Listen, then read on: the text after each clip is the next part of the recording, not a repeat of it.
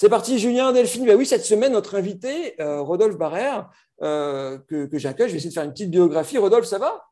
Oui, ça va très bien, merci. en direct euh, sous le soleil de Montréal, comme d'habitude. Exactement. Comme d'habitude, comme tous les jours. Rodolphe, je me risque à un petit, une petite biographie. Euh, je pense que tu es habitué à l'exercice. Euh, tu fais beaucoup la, une de beaucoup de médias en ce moment parce que l'actualité de Potluck est chargée. Et euh, ton actualité est donc très chargée aussi. Donc, je te remercie de nous accorder cette interview French Tech en partenariat avec la CCI. Et ça, c'est génial. Donc, je pense qu'il y a, en 2009, tu as la surprise de tous, tu es parti à Montréal. Ça fait 12 ans que tu es là. Euh, tu as beaucoup travaillé dans un endroit qui était culte, chez Roger Denis, ton premier bureau, à ce qui paraît. Euh, tu as fondé Potluck avec ton colocataire, qu'on voit moins dans les médias, qui s'appelle Louis. C'était ça C'est toujours ton associé Tu nous en parleras Toujours mon associé, exact. Euh, tu es marié, tu es jeune papa, père de famille, 30 euh, ans, ton petit bonhomme il a 10, 10, mois, euh, tu es impliqué dans beaucoup de fondations, dans plusieurs boards, bref, tu chômes pas et tu as 120 personnes qui travaillent pour Potluck. c'est quelle aventure, quelle belle aventure. Est-ce que par rapport à tout ça, il y a des choses qui sont importantes que j'aurais oubliées?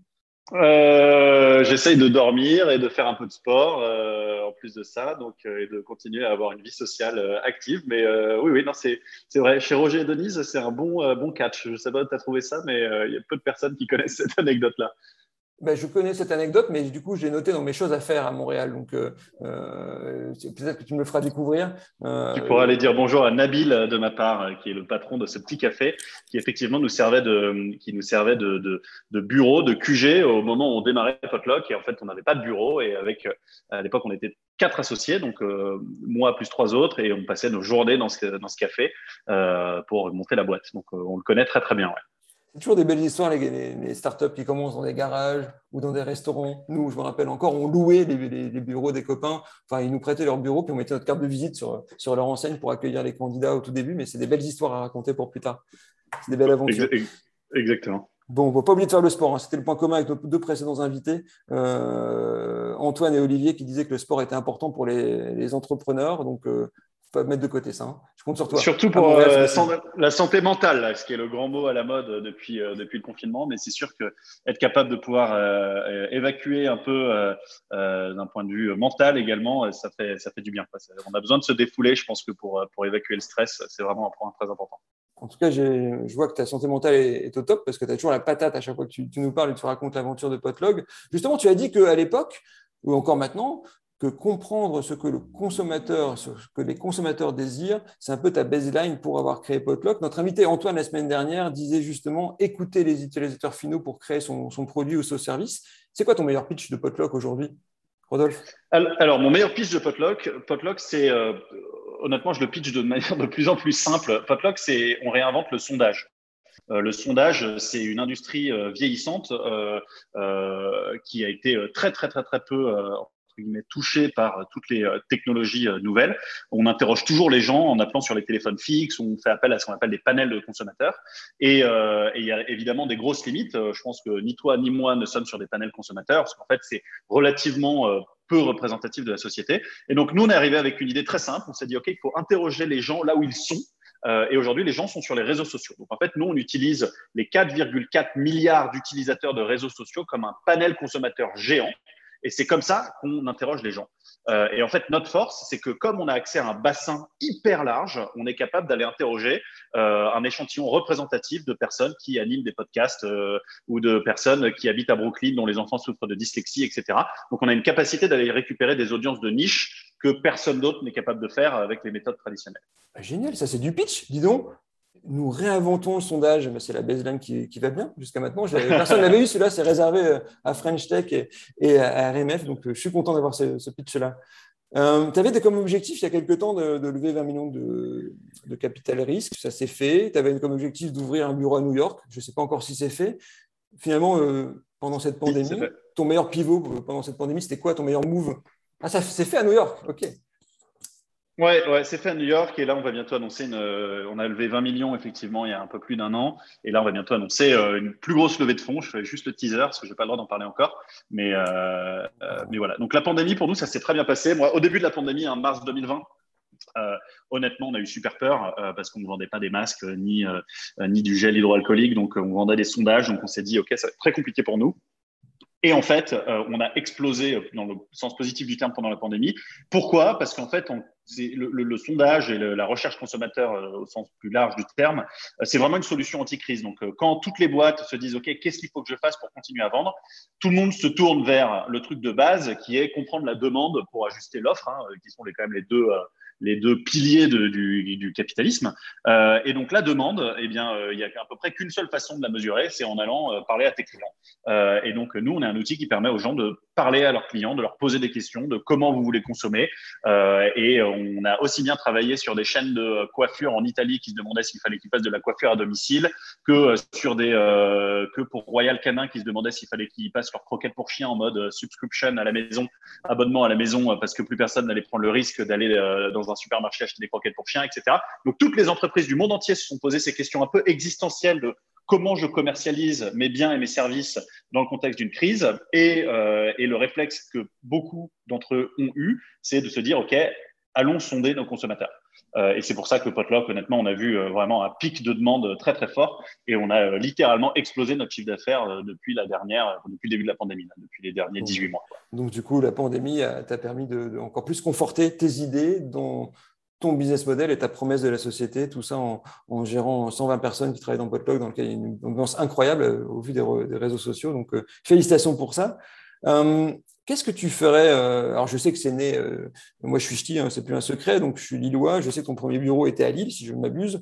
Euh, tu as levé 800 000 euros en première levée en 2017 avec un fonds que, je connais bien. Je salue au passage Caporn et Hugues Joubert qui nous a mis en relation à l'époque, qui est un ami. Et qu'est-ce que tu ferais différemment? Est-ce que si tu reviens cinq ans en arrière, qu'est-ce que, tu ferais différemment dans l'aventure Potluck si tu si avais ce pouvoir-là?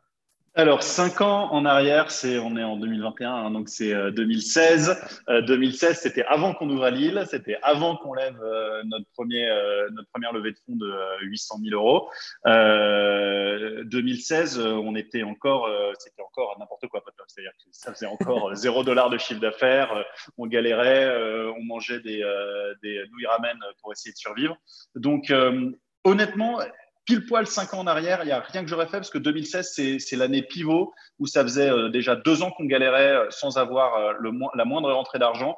Et on s'est dit qu'on allait donner un dernier coup de collier pour essayer de faire pivoter la boîte et réussir à en faire un succès. Et on a eu raison. Donc vraiment, au contraire, moi, j'ai plutôt tendance à faire un high five à la résilience du Rodolphe et du Louis d'il y a cinq ans, parce que 2016, c'était une année, c'était une année très, très difficile et on a décidé de continuer. Et évidemment, le futur nous a donné raison. Euh, évidemment, depuis, euh, il y a énormément de conneries que je ne referai pas, euh, mais peut-être au contraire un bon coup que je continue de, de mettre en pratique et, c'est vraiment le conseil que je donne à tout le monde, c'est de chercher des mentors. Moi, je me suis toujours entouré d'entrepreneurs plus forts, en tout cas plus avancés que moi, euh, qui était, euh, qui avait une boîte qui avait deux trois ans d'avance et qui était capable de me dire tiens regarde je me suis pris cet arbre là ne te le prends pas je me suis pris cet arbre là ne te le prends pas. Euh, et en fait voir les erreurs de mes de mes compères entrepreneurs avec un peu plus d'années d'expérience que moi c'est vraiment ce qui nous a aidé à, avancer avec avec lui. Donc ça c'est ce que je referais je pense que je le ferai encore plus au lieu d'avoir peut-être deux mentors comme on avait à l'époque, j'en aurais eu dix. D'accord, tu constituerais un cercle de mentors beaucoup plus tôt et beaucoup plus gros pour justement avoir ces, partager les écueils et, les succès de, ce qu'ils ont rencontré. Ça, c'est un super conseil. Rodolphe, je pense que je donnerai le, même. Je pense que souvent, quand je suis interviewé pour ça, je, donne le même parce que c'est très important de créer ce cercle, ce board, au-delà du board interne de la société, des personnes qui nous ouvrent un peu les œillères. Parce que des fois, on a la tête dedans, on voit rien, on n'a pas le temps de se voir. Euh, comme nous un peu quand on essaie de se prendre rendez-vous. Ben voilà, c'est pas, pas facile tous les jours. mais et je continue à le faire. Euh, et je continue à le faire aujourd'hui. Hein. Je suis, euh, je suis entouré de gens qui m'apprennent tous les jours. Quoi. Donc, donc voilà, parce que tout seul en fait c'est impossible hein, d'y arriver. Donc il faut regarder les gens qui l'ont déjà fait. maintenant on a une espèce d'ambition débordante chez Potluck. Tout le monde commence à dire qu'on va aller chercher l'IPO, donc le fait d'aller d'aller public, quoi, de mettre la boîte en bourse. Donc là maintenant je commence à m'entourer uniquement d'entrepreneurs qui ont réussi à aller jusqu'à mettre leur boîte IPO euh, pour essayer de comprendre comment ils ont fait de notre stage aujourd'hui jusqu'à IPO, quels sont les écueils, quels sont les trucs à faire, etc. Euh, donc euh, c'est un conseil qui, qui est evergreen, hein. ça fonctionne tout, tout, le temps. Quoi. Merci pour ce conseil. Justement, tu parles de, de, conseils stratégiques, tu parles de mentors. si tu devais recruter une personne absolument pour monter ton business, quelle est la plus importante, sachant que bah, tu as parlé souvent de Louis, de Nabil, de ton colocataire. Est-ce que si tu avais l'occasion de recruter un Bernard Tapie, payer son âme, dans, dans, tes associés, tu le ferais? Quelle est la personne que tu recruterais Bon, alors bon, déjà j'ai une histoire euh, d'amour euh, business avec euh, mon associé, hein, qui est ma femme, qui est ma femme au bureau. Quoi. si tu veux régulièrement, on calcule qu'on passe quand même plus de temps ensemble qu'avec nos femmes respectives. Donc, autant dire que le choix d'un associé est, est, fondamental. Donc, si demain je devais recommencer une autre boîte, euh, je la recommencerais avec Louis sans hésiter. Donc euh, euh, Louis, je l'ai pas recruté, on a créé cette boîte ensemble. Donc ça, je, je, pour moi, c'est encore un sujet différent. non, je pense que d'un point de vue un peu plus tactique, une des premières recrues qu'il faut faire dans une startup quand tu as un bon produit et que ça commence à, à lever, c'est très très vite quelqu'un en talent, quelqu'un qui fait du qui fait de la chasse de tête euh, pour aller justement chercher dès le début les meilleurs euh, talents. Nous, on a attendu d'être 50 pour commencer à créer un département euh, talent, donc chasse de tête, recrutement chez Potluck. et je pense qu'à refaire, la personne en talent aurait été ma cinquième ou ma sixième recrue. parce qu'en fait, ça, ça, a tout débloqué. En fait, du jour au lendemain, quand il y a une personne dédiée à 100% qui s'occupe d'aller chercher les meilleurs talents du marché, c'est game changer pour la boîte. Donc là, ça va, 120 personnes, vous êtes, vous avez plus de 20 personnes, vous ne recrutez plus il y a à 120 personnes. Ben là, on fait 120 personnes. Il y, a, il y, a, 10 chasseurs de tête à l'interne chez Potluck. Et là, juste sur Q4, on a 63 postes ouverts. Donc, on doit recruter 63 personnes dans les trois prochains mois. Donc, ça te donne une idée un peu du, du travail qu'il faut abattre en, en recrutement. Ouais, je vous invite à aller voir sur le site de Potluck. Je suppose que tous les postes sont en ligne, mais ça recrute chez oui. Potluck. Faut pas hésiter. Euh, ce que tu disais, c'est beau parce que euh, Louis, qui est plus discret dans les médias par rapport à son rôle, mais euh, c'est le hasard de la, de la, vie qui vous ont fait vous rencontrer parce que vous étiez colocataire. Donc, euh, si vous n'avez pas été colocataire, vous n'avez peut-être jamais monté euh, potluck. finalement, il n'y a pas de hasard. Euh, en fait, on était amis et comme on était amis, on a décidé de se mettre en colocation ensemble. Et euh, en colocation ensemble, on prenait les mêmes cours quand on était à HEC. Et, euh, et en fait, on voyait qu'on travaillait bien ensemble parce qu'on avait des cerveaux qui pensaient vraiment différemment. Moi étant le cerveau droit et lui le gauche, ou je sais plus d'ailleurs dans quel sens c'est, mais, mais moi plus créatif. Euh, voilà, moi plus créatif et lui plus analytique. Et en fait, la combinaison de nos deux cerveaux faisait des étincelles. Et donc, quand on a commencé à travailler sur Potluck en septembre 2013, ce qui commence à maintenant, euh, on s'est vite rendu compte qu'on était hyper complémentaires et, euh, et aujourd'hui, on continue de, vivre cette complémentarité. Et à l'interne, c'est pas très clair. Louis, il est plus discret dans les médias parce que c'est comme ça qu'on s'est réparti les rôles. C'est pas parce qu'il est moins important. Euh, moi, je m'occupe de tout ce qui est externe et Louis euh, s'occupe plutôt de tout ce qui est interne. Euh, donc, il a un rôle de COO quand moi j'ai un rôle de CEO, donc avec un peu plus de représentation. donc, donc voilà. Mais on est vraiment à part égale dans le business et, et aussi important l'un que l'autre et on prend toutes les décisions importantes à deux. Donc ça, ça change, ça change pas. En tout cas, c'est super important d'avoir un duo comme ça et je pense que c'est aussi euh, euh, ça qu'il faut créer au départ pour réussir une société. Euh, justement, il y a beaucoup de polémiques en ce moment. On en parlait la semaine dernière avec le, projet de Ségolène Moutarde qui, qui, qui décide de, créer un club justement sur le, fait que les entreprises qui lèvent pas les fonds sont pas forcément mis en, lumière par la French Tech ou en France ou à travers le monde. quel est ton positionnement par rapport à, la levée? On a entendu que c'était plutôt positif, mais finalement, avec toutes ces levées, qu'est-ce que tu crées comme valeur, qu'est-ce que tu crées comme emploi, qu'est-ce que tu fais avec euh, ces, fonds que tu lèves? Alors, euh, il y, a deux choses. Euh, il y a le, fondamental du fait de se mettre EBITDA négatif et de, et de lever des fonds pour accélérer une croissance parce que c'est un move stratégique. Et ensuite, il y a la couverture PR, il y a la couverture presse qui en est faite. Euh, moi, je crois beaucoup au modèle. Nous, on a inventé, on a quand même inventé une technologie euh, super forte qui consiste à avoir des algorithmes qui permettent de récupérer des, des répondants des sondages sur les réseaux sociaux. Euh, on était les premiers à trouver ce truc-là, euh, avant de se faire euh, copier par les Ipsos et GFK et les Cantars de ce monde, ce qui est en train de se passer. Il fallait qu'on foute plein de fric sur la table pour essayer de, de, pour développer la technologie le plus rapidement possible, choper les parts de marché le plus rapidement possible. Et aujourd'hui, je ne regrette pas un dollar euh, burné ou dépensé euh, pour faire. Aujourd'hui, on a cinq ans d'avance sur tous les plus gros joueurs euh, traditionnels du sondage, et c'est on est irrattrapable parce que on avait ce fric-là. Si on n'avait pas eu euh, cet argent-là, on serait allé beaucoup moins vite et on se serait fait euh, rattraper par des Ipsos qui. Voilà. Donc ça, j'y crois. en revanche, le fait qu'on privilégie vachement plus le, le voilà, le, le, le côté, euh, on surévalue et, euh, et, on met beaucoup plus en lumière les entreprises qui ont levé des thunes parce que ça fait bien d'avoir levé 20 euh, millions, 30 millions, 40 millions, les licornes, etc. Euh, ça, je suis beaucoup plus sceptique. Moi, je connais beaucoup d'entrepreneurs, comme toi d'ailleurs, qui ont fait des boîtes magnifique, sans lever d'argent, avec un modèle où on était cash flow positif et qui emploie 500 personnes, 1000 personnes, 3000 personnes, etc. Donc, pour moi, tu as, deux autres critères beaucoup plus tangibles qu'on devrait mettre en lumière. C'est le nombre d'employés. Moi, c'est ce qui me rend fier. Hein. Moi, c'est de créer 120 emplois.